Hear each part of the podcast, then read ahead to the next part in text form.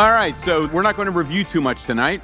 I just want to mention, by the way, we have talked uh, certainly early on about inputs, insights, and uh, integration.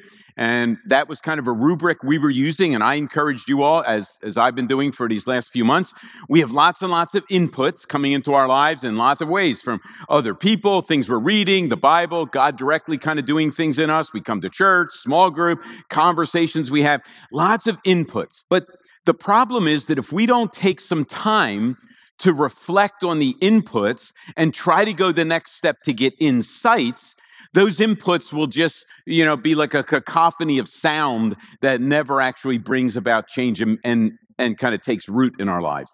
So take some time to reflect. And I've been encouraging you, are there things, now that we're pretty much finished with three of our four pillars, are there things that we talked about, those inputs, were there any insights that have been meaningful, significant to you that help you understand, you know, how to read God's word a little differently?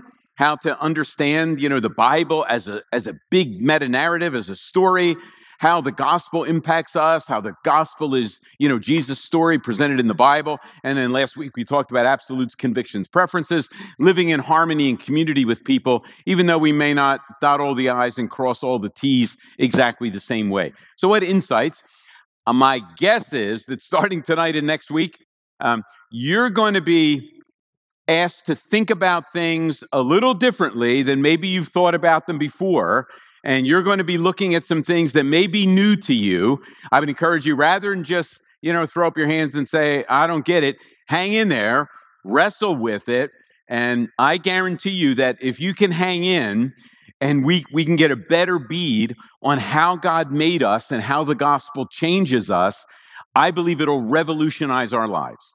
You know, over, of, of, of the things that I've learned and processed, you know, for thirty some years, I would say this idea, this model has probably been more transformative in my thinking and my living than probably anything else. So we're going to take a few weeks. It's it's not complicated, but it's going to take us a while to get through it. And I don't want you to think, oh, this is Charles' idea. Um, I want to show you this is kind of growing from Scripture. Yes, it is. A, it's a construct, right? It's a conviction that I'm kind of building, but I'm using biblical data to do it. And so you need to do your work and you test it to see if it does sync up uh, with what the Bible teaches and how we can um, learn from that and be changed by that. So what insights? You're going to hopefully have some of those these next few weeks as well. And then integration. What do you build into your life? Not once or twice apply. What becomes integrated into your life so that now it's a pattern? Now you actually live this way regularly. What changes? And so I've been using those three steps for months now, and it's been helpful for me, right? Inputs, um, insights, integration. And I've been encouraging you to do it. It's been helpful to me. If it doesn't work for you, forget it. Well, we're, let, let me give you a little bit of a frame of reference. So we have four pillars. We started with a definition. We reviewed that last week because we needed something about definition to understand where people are, where God wants them to be, and why it's important for us to have a prioritized theology. So we started with the definition, and then we looked at three pillars. We said the Bible's a big story. If you like technical terms, we read the Bible as a meta-narrative, right? Meta just means beyond. It's a Greek prefix, a beyond. So it's a giant story that all the small stories get swallowed up into, right? So it's a big story. We read our lives into that story. Secondly, we talked about that the Bible's Jesus story. It's not just any story. The Bible has a point and a purpose. The Bible's point is Jesus, and the purpose of all of the Scripture is to lead us to Him. Everything's flowing to Him and from Him. Thirdly, we need a prioritized theology to do mission, right? If we're going to become all things to all people in order to win some, if we're going to come alongside people so that they can become like us, we have to understand the difference between absolutes, convictions, preferences. Now, you may have slight, you know, slight, you may have different things in the conviction preference circle, but you don't die on those hills, right? You die on the absolute hills. You live out your convictions and you dialogue with those that have different convictions, but you give space and liberty to people to have different convictions. Preferences, we sacrifice our preference so other people can get theirs met. So that, that's kind of the three. And tonight, we're going to start looking at gospel transformation, which you probably heard me say this before on Sundays, is not self-help, all right? Self-help is outside in. Self-help is, I'm going to, you know, turn over a new leaf. I'm going to start doing these new things, right? That's outside in. No, the gospel change is inside out. And you're going to see how that works and what metaphors and what biblical pictures actually uh, grow into that. So we're going to spend a couple of weeks on that. Uh, tonight we'll get a good half of the model with biblical um, example or illustrations. We'll kind of unpack that information. And then next week we'll get the rest of the model with lots of biblical illustrations. And then the last week we'll uh, play around with the model a little bit. All right? So that's where we're headed. Last week, we uh, and early on, we talked about four circles, that you've got to be comfortable, conversant, uh, if, if we're going to understand ministry, understand ourselves, understand Scripture. These four things get integrated. Here's what I mean. You need to understand something about the ancient world. The ancient world is the world in which God delivered the Scripture. So you've got to understand something about, you know, ancient history, something, biblical history, biblical culture, because that's the culture, that's the world in which God delivered the Scripture. If you don't know anything about the context, you stand no shot of actually understanding what it meant. And if we don't understand what it meant, we can't understand what it means. We too quickly at times want to wrestle with, what does this passage mean? And what does it mean for me? But that's a second question. The first question is, what did it mean? What did it mean to the people to whom it was written? Once you understand that, then you can ask the second question. Well, then what should it mean? What does it mean to me? We live in a different context, a different culture. So you need to understand something about the ancient world, something about our contemporary world, and you're going to see a big difference in transformation from our contemporary world to the ancient world, what God says in the Scripture. You've probably heard me, maybe you remember, uh, sometimes I phrase that point this way. One of the biggest cultural differences that our world has with Scripture is this. Our culture continually presents this message. My main problems are out here, and the solution is in here, right? I have the solution. Follow your heart. Look inside yourself. You know, who are you? Stand up against those things, right? Problems out here, solutions in here.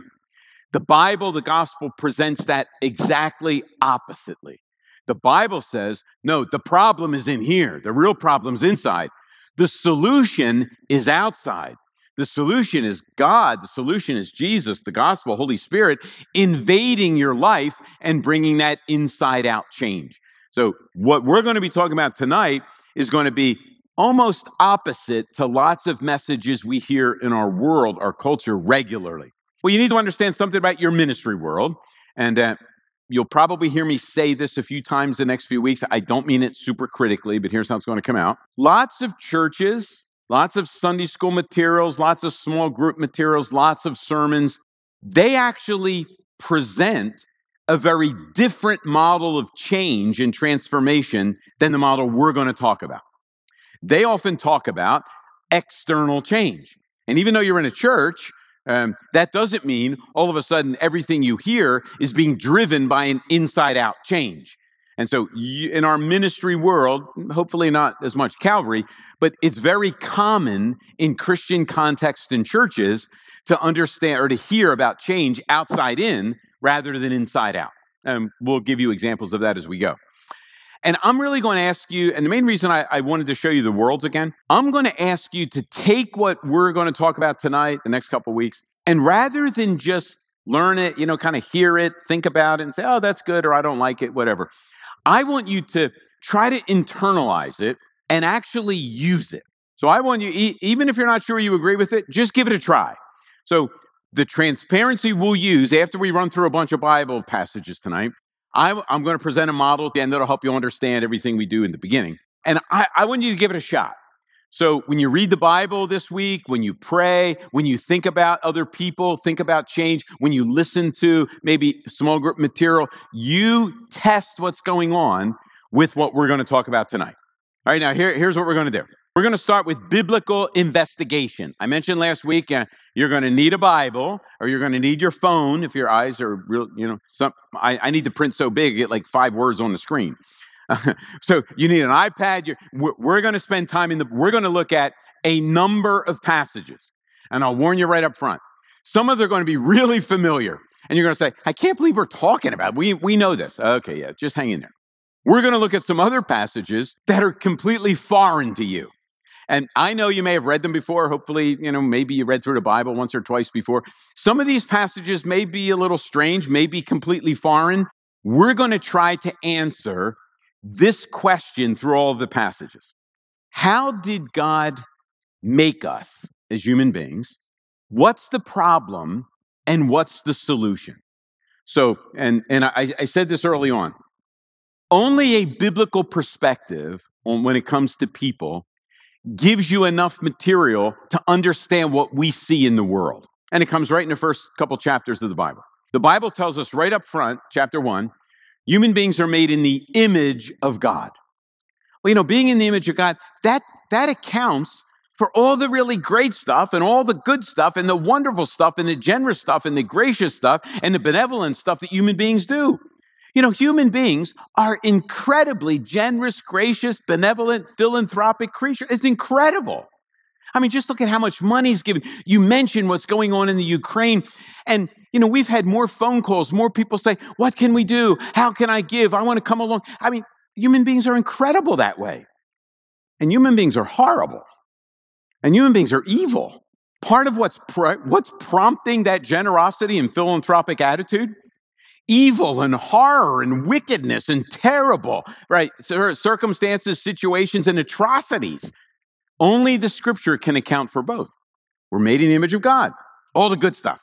We are finite and fallen. Fallen, separated from God, alienated from all the bad stuff. We live in a world where people often say, you know, human beings are basically good. Well, if human beings are basically good, how do you account for all the mess around? Only the scripture can account for both sides. Made in God's image, all the good stuff. Fallen from God, re- in rebellion against God, all the bad stuff. Only the scripture gives us a balanced portrayal that then allows us to understand um, the rest of life. Well, we're going to take the next step and say, okay, let's go underneath made in God's image, finite and fallen. Let's kind of play with that a little bit and see if we can get more data concerning what the scripture teaches us about how we're built and how we're changed. All right, so you ready? Well, here we go. First passage. We um, actually looked at Psalm one a couple weeks ago, uh, but we're going to look at it again. So if you have your Bibles, turn there. If Psalm one isn't a familiar uh, companion to you, I encourage you to uh, make it a good friend.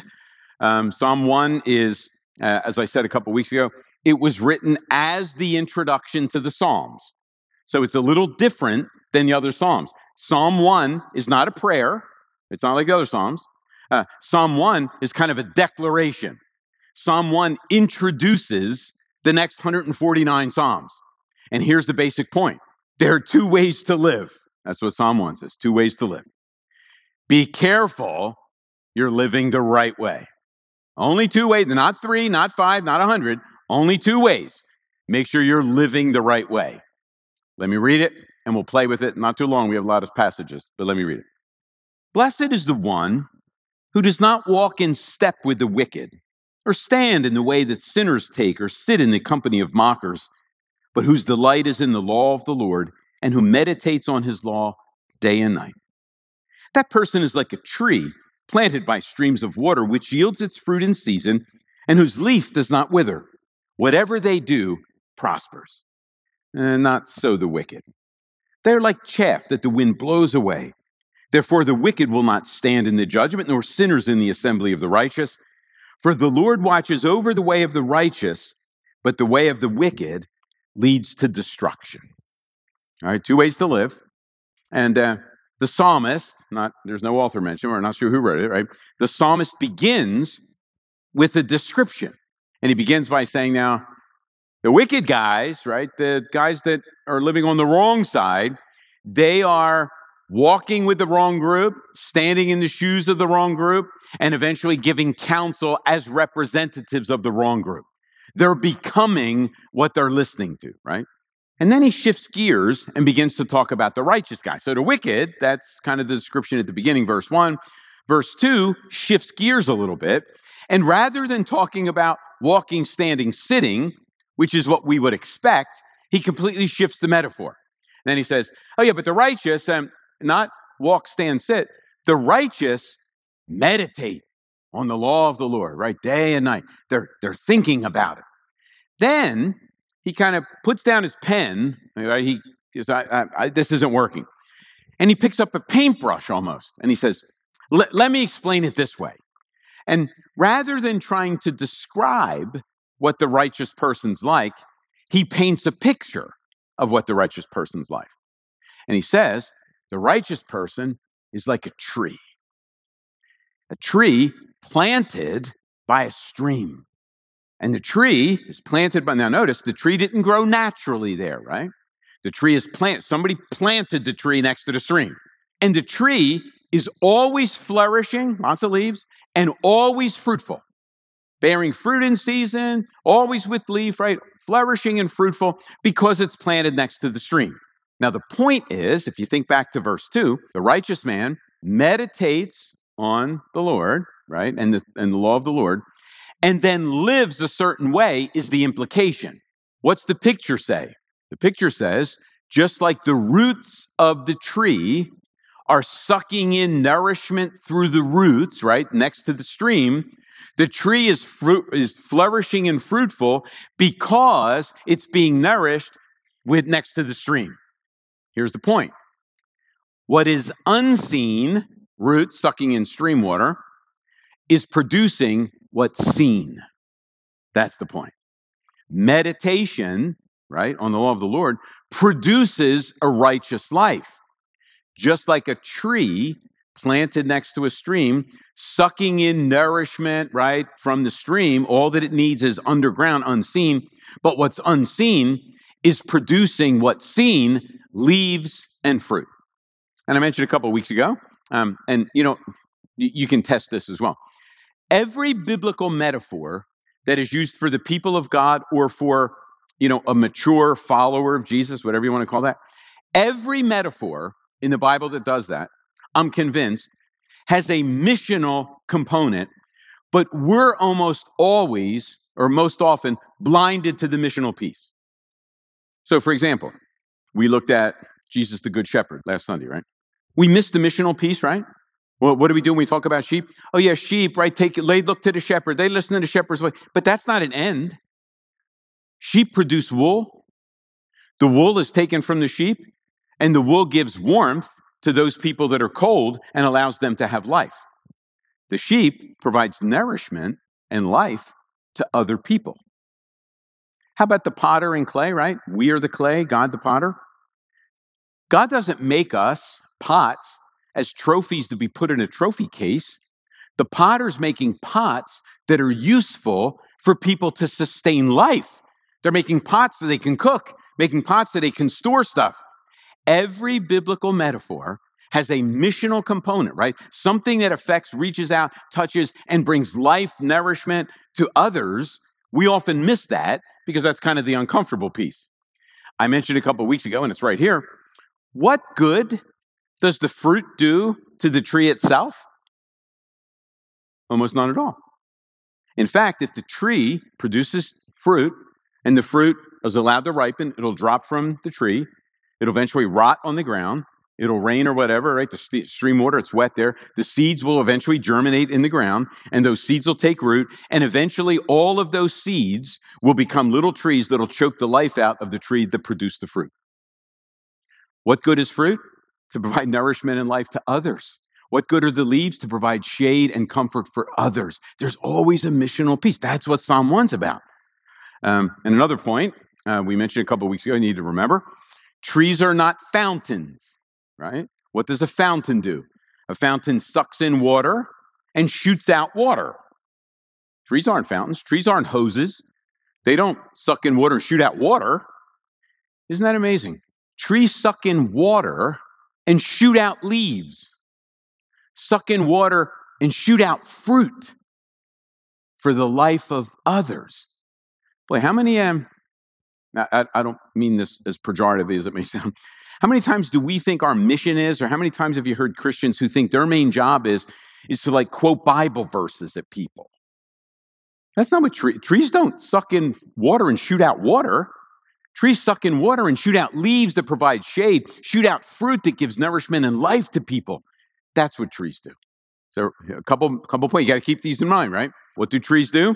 They remind us that what's unseen produces what is seen for the benefit and life of others. You got that?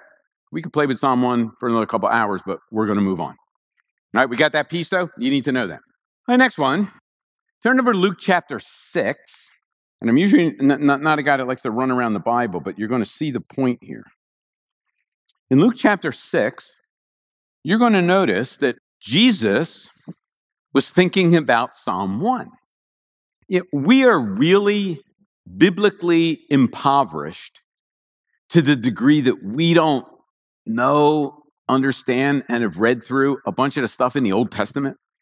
I mentioned Sunday that when Jesus said, I'm the good shepherd, he didn't just look around on the hill, oh, there's a shepherd, you know what, I'm like that, I'm a shepherd. No, he's playing with two Old Testament passages. He's playing with Psalm twenty-three, but mostly he's bouncing off of Ezekiel thirty-four.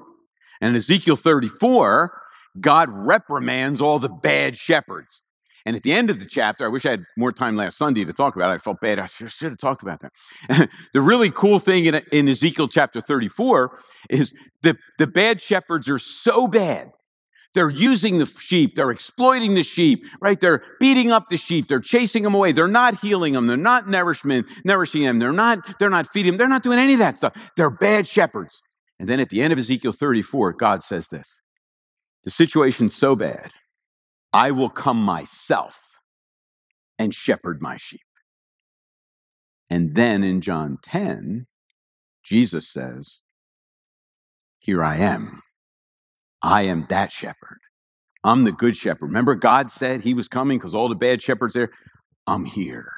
That's what he's saying, right? Well, just like Ezekiel thirty-four, Psalm twenty-three, Jesus is thinking about that. He's wrestling with that. He's living that out in John ten. Look what he says in Luke chapter six. He's thinking about Psalm one. Here's what he says. No good tree bears bad fruit, nor does a bad tree bear good fruit. Each tree is recognized by its own fruit. People do not pick figs from thorn bushes or grapes from briars. A good man brings good things out of the good stored up in his heart, and an evil man brings evil things out of the evil stored up in his heart. For the mouth speaks what the heart is full of. Now, Jesus likes the um, tree metaphor. In fact, it's, all, it's kind of all over the Bible, right? We got vine and branches. We got fruit of the Spirit. We've got Psalm one. I mean, the agrarian metaphor is a very popular biblical metaphor. Jesus is obviously playing with that. It's all over the Old Testament. Jesus is bouncing off of Psalm one, but did you notice he tweaks it? In Psalm one, we don't have two trees, do we? We have a tree that's planted by the stream, and then we have chaff, right? The waste material of grain, right? So, you know, you take a sledge or whatever you're going to do, and you crack the grain. I'm way out of my league here. And you kind of take the husks off the grain. Well, then you have to get rid of the husks from the seed or whatever you're going to. And so you winnow it. You throw it up in the air, and the chaff gets blown away. It's good for nothing. So in Psalm one, the comparison is not tree to tree. In Psalm one, the comparison is tree to chaff. Jesus likes the tree picture, but he tweaks it. And he says, Uh, I'm going to talk about two different trees. So we got a tree planted by the stream that's producing good fruit, and we got another tree, and that tree is producing rotten fruit. Now, he doesn't go into big explanation of streams, but it does take a genius to figure out where this is going. Um, he's thinking about all the tree stuff from the Old Testament, and he says, um, I like that tree idea. Notice in Jesus' illustration, what's unseen is producing what's seen. What's seen proves what the tree is. Fruit does not make the tree an apple tree. The apples prove it's an apple tree. It's an apple tree even before it produces apples. The apples prove it's an apple tree. That's what Jesus is saying. The fruit on the tree prove what kind of tree it is. If the fruit is good, and what is it good for? Nourishing and giving life to other people, right? So you get figs from, you like fig Newtons? Here's the picture, right? And it, it gives nourishment, life, and cookies to other people. What do the other trees give? Briars, thorns. You don't eat that stuff, right? Maybe it's a toothpick, but you don't eat it. Um, bad trees produce bad fruit. The fruit proves what the tree is. The fruit doesn't make it that. The fruit proves what it is. Bad tree, bad fruit. The bad fruit proves it's a bad tree. Good fruit proves it's a good tree, right? But then Jesus does something really interesting, kind of like what Psalm one does. He then says, but we're really talking about people. Do you notice that? Now, now I'm, I'm going to ask you, you need to yell loud because I can't hear up here and the people online need to hear. In Jesus' explanation, what part of a human being would the roots represent? Heart. Yeah, that's right, right? So what does Jesus say? Just like with the tree, right, the roots are sucking in stuff, and whatever they're sucking in is going to affect and shape the fruit, and a good tree is going to produce good fruit, a bad tree, bad fruit. And so if you've got a good heart, roots, you'll produce good fruit. If you have a bad heart, you'll produce bad fruit. And then he even gives us an example of one kind of fruit. What kind of fruit would come from a heart? You see any words there that kind of remind you of, oh yeah, this is what you would evidence, this is what you would see. What's he say? What would be an example of fruit that a human being is producing from his or her heart? Yeah, yeah, words, words of, right? See, words of your mouth. So what we say evidences what's in our heart. So our words are heard, in a sense they're seen, but there's a whole support structure under the words that are producing it. So your words don't really start in your mouth. Your words start in your heart. And the things you say are evidencing what's in your heart.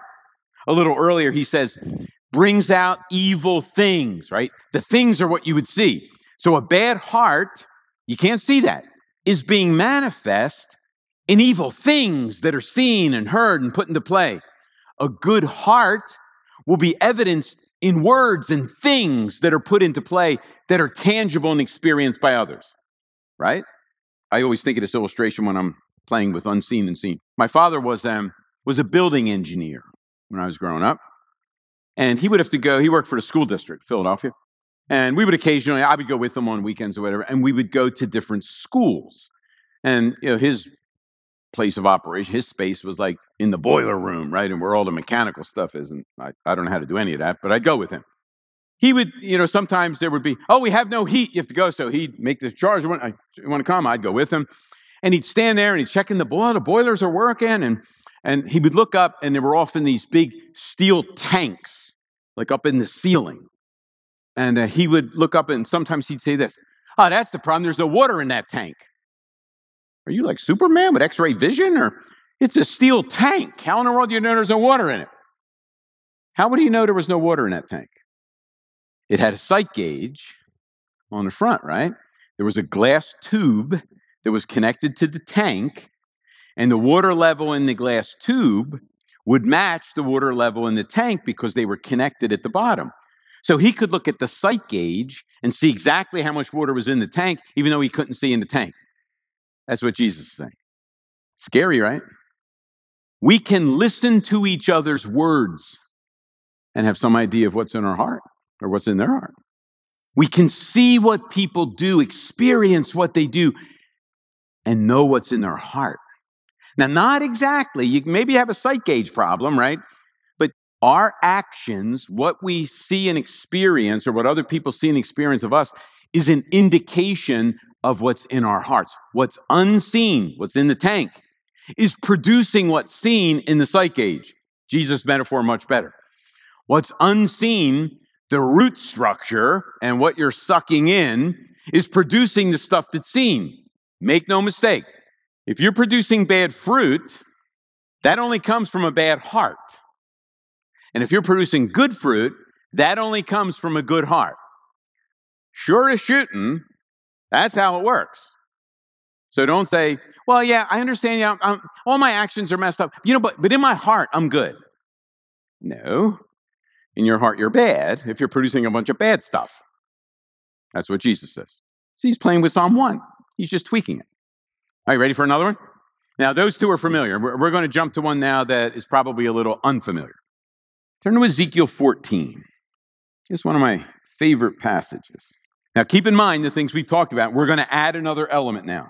So, so far we've got roots, fruit, hearts, and words, right? Evil things, right? Things. So we've got those things going on.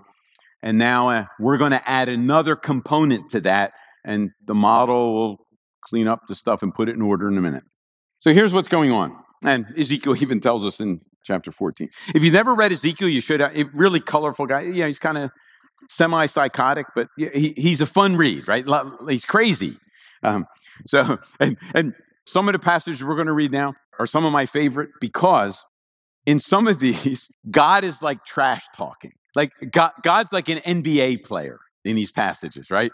Um, and, and I always love that. I love where Jesus does it. Well, here's God kind of doing it. So here's what he says. Some of the elders of Israel came to me, this is Ezekiel talking, and sat down in front of me. So Ezekiel, you know, he's kind of gained a reputation, kind of being a prophet, speaking for God. And so some of the elders come and they sit in front of him. They want to inquire. So what's going on? Then the word of the Lord came to me. So God says, uh, okay, Ezekiel, son of man, and he's talking to Ezekiel, son of man, these men have set up idols in their hearts and put wicked stumbling blocks before their faces. Should I let them inquire of me at all? Therefore, speak to them and tell them, this is what the sovereign Lord says. When any of you Israelites set up idols in their hearts and put a wicked stumbling block before their faces and then go to a prophet, I, the Lord, will answer them in keeping with their great idolatry.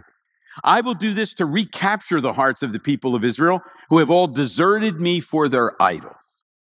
Therefore, say to the people of Israel, this is what the sovereign Lord says. Repent, turn from your idols and renounce all your detestable practices. When any of the Israelites or any foreigner residing in Israel separate themselves from me and set up idols in their hearts and put a wicked stumbling block before their faces and then go to a prophet to inquire of me, I, the Lord, will answer them myself. I will set my face against them and make them an example and a byword. I will remove them from my people. Then you will know that I am the Lord. And if a prophet is enticed to utter a prophecy, I, the Lord, have enticed that prophet. I will stretch out my hand against him and destroy him from among my people Israel. They will bear their guilt. The prophet will be as guilty as the one who consults him.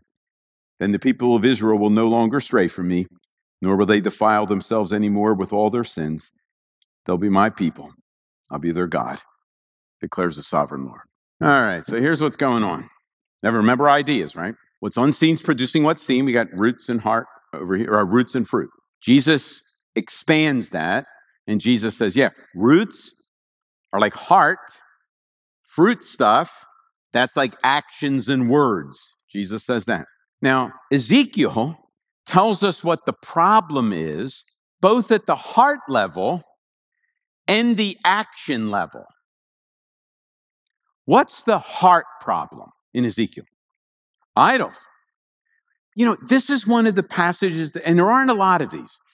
This is one of the passages in the Bible where God kind of pulls back the curtain and lets you see what's going on behind the scenes. Um, I don't know about you. I, I always like that. I, I like to know how the magicians do their tricks. You know, sometimes I watch that on YouTube because I want to know. And like, I love Job one, where, you know, the curtain gets pulled and Job, he has no idea what's going on. But we, the readers, get to see what's happening behind the scenes. And here in Ezekiel fourteen, God kind of pulls back the curtain and says, now let me show you how this whole idol- idolatry mess operates. You cannot, my paraphrase, you cannot make an idol with your hands unless you have first built one in your heart. Your hands will just make and follow and do whatever your heart has fashioned as an idol. There aren't many passages in the Bible to talk about, you know, idols in the heart, but here's a clear one. And w- what does Ezekiel keep saying? You keep over and over, well, God's saying through over, okay, step one, you fashion an idol in your heart. You made idols in your heart. Step two, then you put stumbling blocks in front of your faces. The stuff you've made is being built by what's unseen in your heart. There's the principle again, right? We can't see what's in our hearts. Step one, we make idols in our hearts. Then all of a sudden, we wind up building something, doing something, living out what that idol is calling us to do. It's this idea in Ezekiel fourteen where the uh, really famous John Calvin quote comes from, right? So Calvin in the Institutes, which Emery's reading, John Calvin in the Institutes has this, most people haven't read the Institutes, but they know this quote. Here's what Calvin said. The human heart is an idol factory.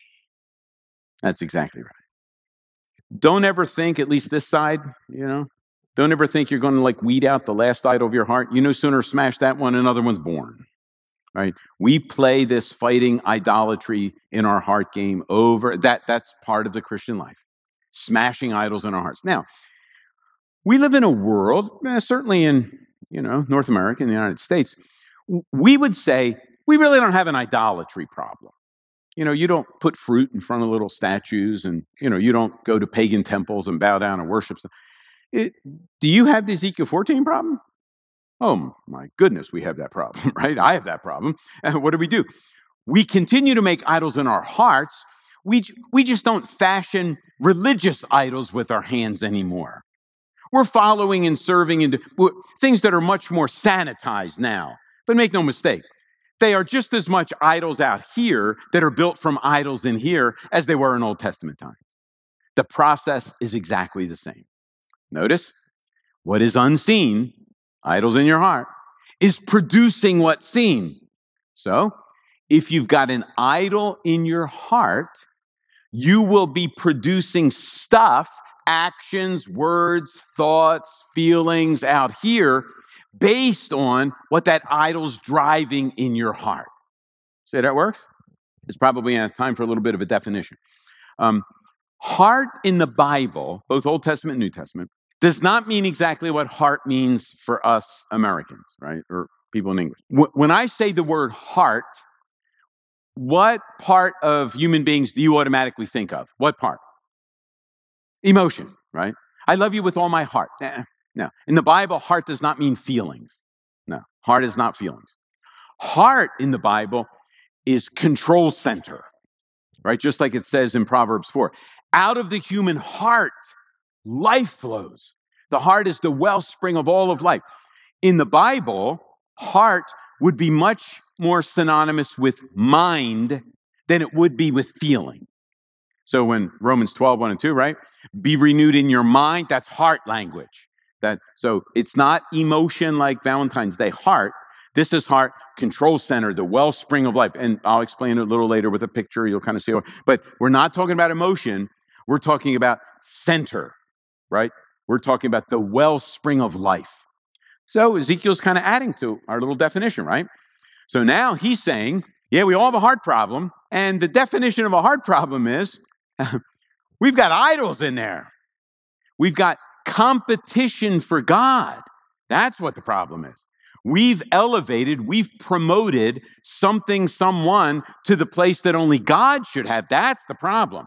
And when that stuff becomes what is causing your life spring to burst forth, now you got all hell breaking loose, right? That's what's going on in Genesis chapter three. Same stuff. All right, we're tracking? All right, but let's uh, shift to uh, a real trash-talking passage, all right? You want to you want to hear trash-talking. Here we go. Uh, you wouldn't think Isaiah's a trash-talker. He's, he's the most reserved of the pro- He's like the proper prophet. If Jeremiah's kind of, you know, an angry crybaby, uh, Isaiah's kind of the reserved, polished prophet, right? You, you you don't see a bad side of him. Oh, he gets ticked up.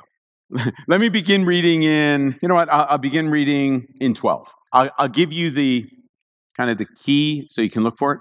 Here's what Isaiah's doing. He's going to talk about idolatry, right? We've got, we got idolatry now, so let's hear what Isaiah is going to say about idolatry. Here's what he's saying. You want to know how to deal with idols? Just compare. God's not afraid of your idols. God says, bring them on. Bring them on. Let's compare. A couple times in this passage, God's going to say, to whom will you compare me? And then he lists what idols do, what he does. Um, so here we go. I'll begin reading in verse twelve. Now, remember, we're going to do comparison, so let's read a little description of God. You want to kind of have your breath taken away and fall down? You read some of this Isaiah forty stuff and look at a sunrise. Who has measured the waters in the hollow of his hand, or with the breadth of his hand marked off the heavens? Who has held the dust of the earth in a basket, or weighed the mountains on the scales, and the hills in a balance? Who can fathom the Spirit of the Lord, or instruct the Lord as his counselor? Whom did the Lord consult to enlighten him, and who taught him the right way? Who was it that taught him knowledge, or showed him the path of understanding? Surely the nations are like a drop in a bucket. They are regarded as dust on the scales. He weighs the islands as though they are fine dust. Lebanon is not sufficient for altar fires, nor its animals enough for burnt offerings. Before him, all the nations are as nothing. They are regarded by him as worthless and less than nothing. With whom then will you compare God? Now here we go. To what image will you liken him? As for an idol, a metal worker casts it, and a goldsmith overlays it with gold and fashions silver chains for it. A person too poor to present an offering selects wood that will not rot. They look for a skilled worker to set up an idol that will not topple. Do you not know? Have you not heard? Has it not been told you from the beginning? Have you not understood since the earth was founded? He sits enthroned above the circle of the earth, and its people are like grasshoppers. He stretches out the heavens like a canopy and spreads them out like a tent to live in. He brings princes to naught and reduces the rulers of this world to nothing. No sooner are they planted, no sooner are they sown, no sooner do they take root in the ground, that he blows on them and they wither, and a whirlwind sweeps them away like chaff. To whom will you compare me? Who is my equal, says the Holy One? Lift up your eyes and look at the heavens. Who created all these? He who brings out the starry host one by one and calls forth each of them billions and billions and billions by name. Because of his great power and mighty strength, not one of them is missing. Why do you complain, Jacob? Why do you say, Israel? My way is hidden from the Lord. My cause is disregarded by my God. Do you not know? Have you not heard? The Lord is the everlasting God, the creator of the ends of the earth. He will not grow tired or weary, and his understanding no one can fathom. He gives strength to the weary and increases the power of the weak. Even youths grow tired and weary, and young men stumble and fall. But those who hope in the Lord will renew their strength. They'll soar on wings like eagles. They'll run and not grow weary. They will walk and not be faint. Turn over to forty-four. This is some of the best stuff. Remember that. To whom will you compare me? Just God says, okay, bring it on. Bring your idols on. Let, let, let, let, let, let's do a little inventory here. Verse nine. All who make idols are nothing. The things they treasure are worthless. Those who would speak up for them are blind. They're ignorant to their own shame. Who shapes a god and casts an idol which can profit nothing? People who do that will be put to shame. Such craftsmen are only human beings. Let them all come together and take their stand. They will be brought down to terror and shame. The blacksmith takes a tool, works it in, works it in the coals, shapes an idol with hammers. He forges it with the might of his arm. He gets hungry and loses his strength. He drinks no water and grows faint. The carpenter measures with a line and makes an outline with a marker. He roughs it out with chisels and marks it with compasses. He shapes it in human form, human form in all its glory, that it may dwell in his shrine. He cut down cedars, or perhaps took a cypress or oak. He let it grow among the trees of the forest, or planted a pine, and the rain made it grow. It is used for fuel, for burning. Some of it he takes and warms himself. He kindles a fire and bakes bread. But he also fashions a god and worships it. He makes an idol and bows down to it. Half the wood he burns in the fire, And over it, he prepares his meal. He roasts his meat and eats his fill. He warms himself and says, ah, I am warm. I see the fire. From the rest, he makes a god, his idol. He bows down to it and worships it. He says to it, save me. You are my God. They know nothing. They understand nothing. Their eyes are plastered over. They can't see, and their minds closed. They cannot understand. No one stops to think. No one has knowledge or understanding to say, half of it I used for fuel. I even baked bread over its coals. I roasted meat and I ate. Shall I make a detestable thing from what's left? Shall I bow down to a block of wood? Such a person feeds on ashes. Here we go. A deluded heart misleads him. What's the engine underneath all that mess? He cannot save himself or say, is not this thing in my right hand a lie? Now, those two passages in, in Isaiah are, are really cool. We need to read that stuff a little more frequently, right? But did you notice the point? How do you deal with idols? Whether in your heart or in your hands. How do you deal with what you may be tempted to worship and run after? Whether it's, you know, a retirement account, money, vacation house, another person. Here's what God says. Bring it on. Bring it on. Let's just run inventory. What can those things actually do for you? And compare that to who God is, what he has done, and what he will do. To whom will you compare me? And at that point, it's just an I Q test, right? I mean, you don't even have to be spiritual, and you just have to be thinking. Uh, half of it, I bake my bread, and I use it for the other half, I make a god, I bow down, worship it, and beg it to save me. Like, what a fool. Like, can't you just see I, Isaiah kind of like, what are we doing? If it wasn't so sad, it would be hilarious. But whether the idols are in our hearts or whether we make them with our hands, same game, right? Same game. God says, to whom will you compare me? That, that's the question. That's the test. All right, we're not done. We got a couple more. Psalm one fifteen, a really good one. Still in idolatry. A little more trash talking in, in, in a pretty cool direction. Psalm one fifteen, one to eight. Not to us, Lord, not to us, but to your name be the glory because, your, because of your love and faith. There's comparison again, right? And then look. Why do the nations say, where is their God? Our God is in heaven. He does whatever pleases him.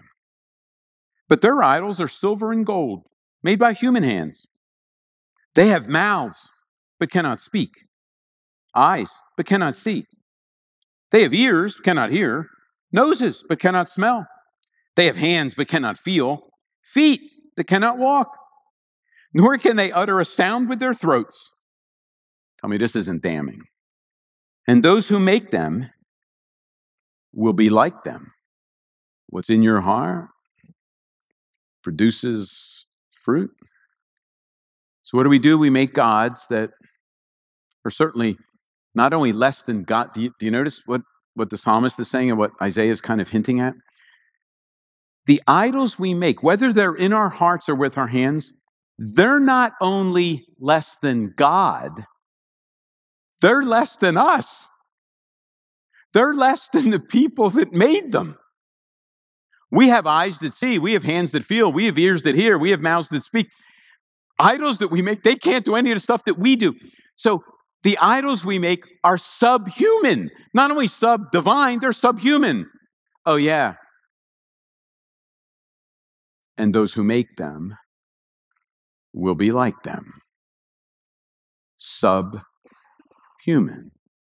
Not experiencing any of the abundant life that God wanted, intended, and the gospel brings, but living in poverty, just like Isaiah said, feeding on ashes. That's where it winds up. Idolatry may look real, right? Idols and whether we fashion them are promised by the mile. At the end, subhuman ash heaps can't deliver what they promise. So who are you going to trust? Who are you going to follow? Hmm. All right, here we go. We got another one. Jeremiah seventeen. Maybe a new passage for you too. We're, we're hitting all the big prophets, Jeremiah seventeen. If someone were to say to me, maybe they wouldn't, but if someone were to say to me, all right, Charles, you only get one passage from which to explain your understanding of human beings, or technically one only one passage to explain abiblical, your biblical anthropology, I would go to Jeremiah seventeen. Notice a lot of the ideas now are all, they started, they're starting to coalesce. Here's how Jeremiah says it. He starts with idolatry, right at the beginning of the chapter. Judah's sin is engraved with an iron tool, inscribed with a, with a flint point on the tablets of their hearts. There's idolatry language, but notice it's in their hearts, right? That, that, that's Ezekiel stuff. Even their children remember their altars and Asherah poles beside the spreading trees on the high hills. My mountain in the land and your wealth and all your treasures I will give as plunder, together with your high places, because of sin throughout your country. Through your own fault, you will lose the inheritance I gave you. I will enslave you to your enemies in a land you do not know, for you have kindled my anger and it will burn forever. The ash heap. This is what the Lord says. Now here we go. Cursed is the one who trusts in man, who draws strength from mere flesh, and whose heart turns away from the Lord.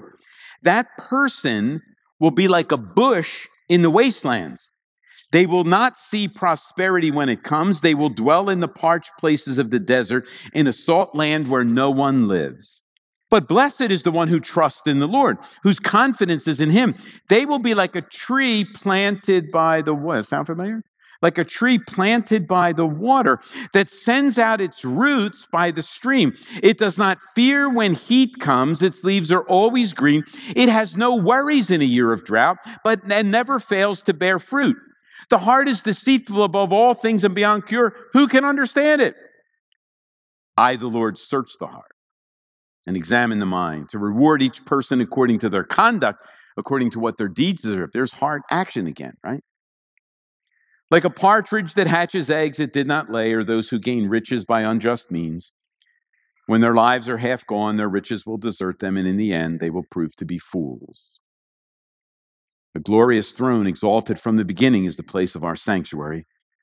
Lord, you are the hope of Israel. All who forsake you will be put to shame. Those who turn from you will be written in the dust, because they have forsaken the Lord, the spring of living water. Heal me, Lord, and I will be healed. Save me, and I will be saved. For you are the one I praise. Now notice we're kind of back to trees again. And what does Jeremiah say? Jeremiah says, okay, here's a comparison again. We got a bush in the wasteland. You know, think tumbleweed blowing into that bush in the wasteland. And a tree planted next to a stream that's bearing fruit. I mean, it's all over the place, right? And he even goes through the example of what roots do. And so the roots of the tree planted by the stream, its roots go deeply into the soil, and they're moving over to the stream, and they're sucking in nourishment. So even in times of drought, even in times when there's been no rain, when the sun is scorching, the tree is flourishing and fruitful because it's planted next to the stream. Notice it's planted again. Then getting greater and natural. Just like Psalm one. Okay, now here, here's here, here's a, I was going to say ten thousand dollars question, but I'm not paying you. Okay, in that passage, when it talks about the cursed tree in verse five, and it talks about the uh, good tree in verse seven, okay, now here, here's the question. What do roots do, right? Personification. What do human roots do in those verses? In verse five, what do roots do? Now, don't tell me stuck in water. What, what, what does the root roots equate to in human beings? What do roots do? They what? They trust, right? They trust. Cursed is the tree that trusts in man.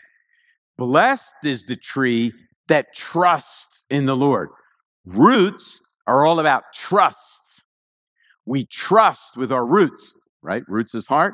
We trust in our hearts. So what do hearts do? Hearts trust. That's why it's not just emotion. No, hearts are your allegiance. Jonathan Edwards, probably his most famous book, is Religious Affections. Not affections in emotion. He's talking about affection just like this. Religious affections, true change. What are you sinking your roots into? That's what Edwards wrote about. All right, got the idea? Let me get the other passages. We'll do the model, and then we'll be about done. Joel two, coming in for a landing. Let me show you how, how this works. Notice what Joel, this will change how you, how you read the Bible. Joel two twelve. So with all that background, and then we're going to get a model. We got like five minutes. I'll lay it out and we'll explain it next week. But I, I want you to at least get the model. So here we go. All that stuff we taught, roots, hearts, unseen, seen, trees, trust, all that stuff. Listen, listen to what Joel says.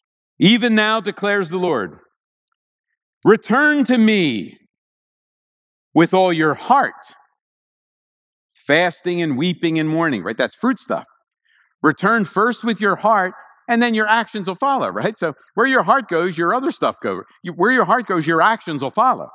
So return to me with all your heart, with fasting and weeping and mourning. Rend your hearts and not your garments. Return to the Lord, for he is gracious and compassionate, slow to anger and abounding in love, and he relents from sending calamity. Hearts precede fruit. Got it? All right, so here we go. Here's the model. We're not going to, we'll give lots of illustrations next week, right? Um, here we go. I'm going to take all that stuff we've been talking about and try to make a, a simple, you're going to say, yeah, that's simple, right? Three windows. Think three little windows, right? The first window is world. Now, we didn't read too much about world, but think of the scene in Psalm one, Luke six, Jeremiah seventeen. Think of that, right? What's the context? Well, those trees are planted by the stream, but there's a whole world context that surrounds the tree. There's sun, there's clouds, there's rain, right? There's desert, there, there's a whole context. Your world, the world is the context for which, in which the tree is growing. So your world is everything in your life and around your life. So let me give you a few examples. If you're married, your spouse is in your world. Your kids are in your world. Your parents are in your world, even if they've passed away. Your car is in your world. Your pets are in your world. Pillars is in your world. I'm in your world. You're in my world. Your job is in your world. Your finances are in your world. Your friends are in your world. Your neighbors are in your world. Your temper tantrums, all, all that, everything you experience, everything you come across, everything is in your world. That's all kind of out here, right? Everything we interact with is in our world. Got it? People, things, places, all that kind of stuff. Um, fruit is the middle window. Now, fruit, I, I get to define it, right? It's my, it's my, it's my picture. Um, here's what I mean by fruit. Fruit are the things we produce. Our fruit comes in three main varieties: thoughts, actions, and feelings.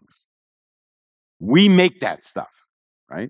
The fruit we produce, the things we think, the acts we do, and the and the emotions we have. That's our fruit. Now, there's all kinds of things we say, right? All kinds of things we do, all kinds of feelings we have, all kinds. That's all the stuff we make. We make that stuff, right? The third window, as you might guess, this is the root window, but that's called heart. Now, here's what I'm, I'm going to use biblical language for heart. So get rid of the, val- I know it's a heart, but get rid of the Valentine idea. Here's what the Bible means by heart. With your heart, you trust. With your heart, you love. You, right? You prioritize. With your heart, you value. You put price tags on stuff. With your heart, you find your identity. With your heart, you sink your roots, and that provides your foundation. Got it? So our thoughts, feelings, actions, that's fruit. Your trust, your loves, your values, where you find your identity, the things that with the things you're following, that's heart stuff. Now, let me let me just show you one thing before we uh, wrap this up. We live in, remember I told you, here's a culture clash. We live in a world, and I know lots of you have said this, I've said this. Um, here's what we say. We live as if world produces fruit. And our language betrays us. You make me so mad, right? World produces fruit. You you make me so happy. I'm, I'm so happy when your world produces fruit. Only one problem. Uh, that's not what the Bible says. World can't make fruit. Heart makes fruit. World can provide the context, but your thoughts, your actions, your emotions, they come from your heart. They don't come from your world. Now, the process of I, I'm going to end with this. We're, we're, you'll, we got two more weeks of this, right? Um, here's the problem.